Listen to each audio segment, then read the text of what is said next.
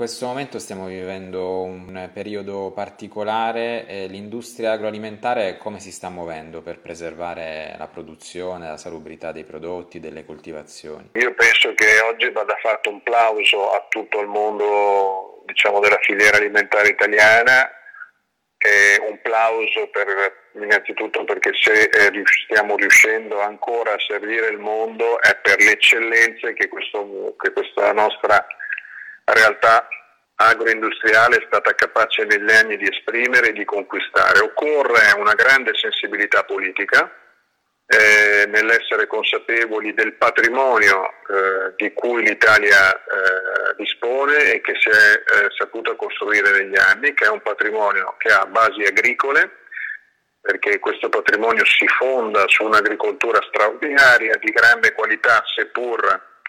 contrassegnata negli anni da una significativa perdita di potenzialità produttive. E io sono molti anni, eh, non essendo più un ragazzino, che dico che la sfida sarà sull'approvvigionamento perché l- questa non è una logica autarchica, ma vincerà chi sarà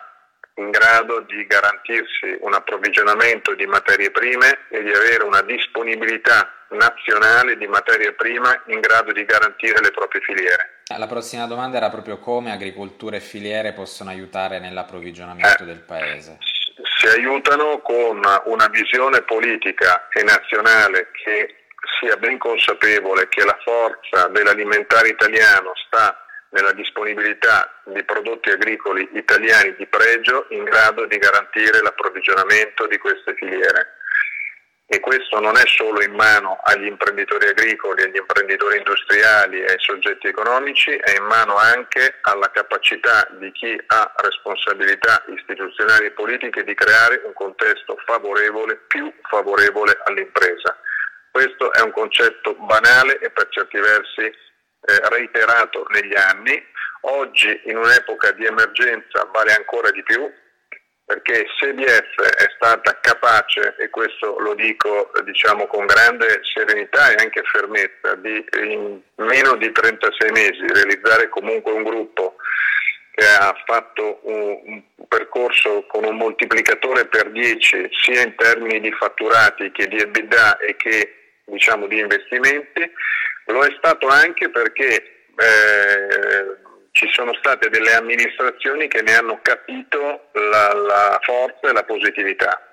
eh, di questi investimenti. Oggi però, più di ieri, anche in questa drammatica vicenda, è assolutamente essenziale da parte di tutti gli attori, inclusa la grande distribuzione, che si percepisca che non possiamo oggi dirsi tutti italiani perché c'è un momento di eh, difficoltà, perché questo momento passerà, bisogna che poi ce ne ricordiamo tutti dopo,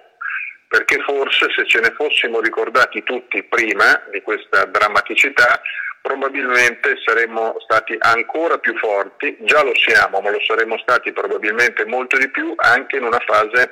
così drammatica come quella che stiamo attraversando. Quindi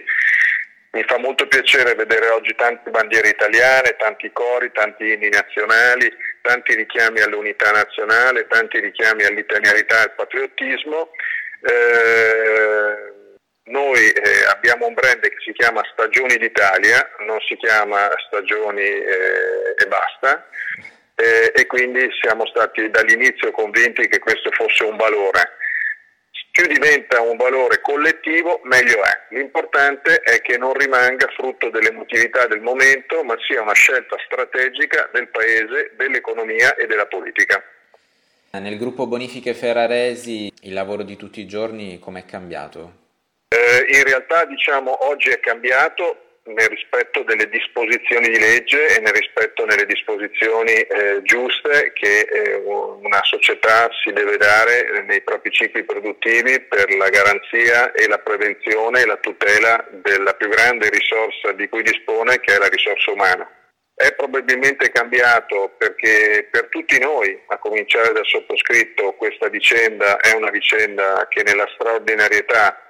ci sta imponendo regole di vita profondamente diverse a quelle a cui eravamo abituati,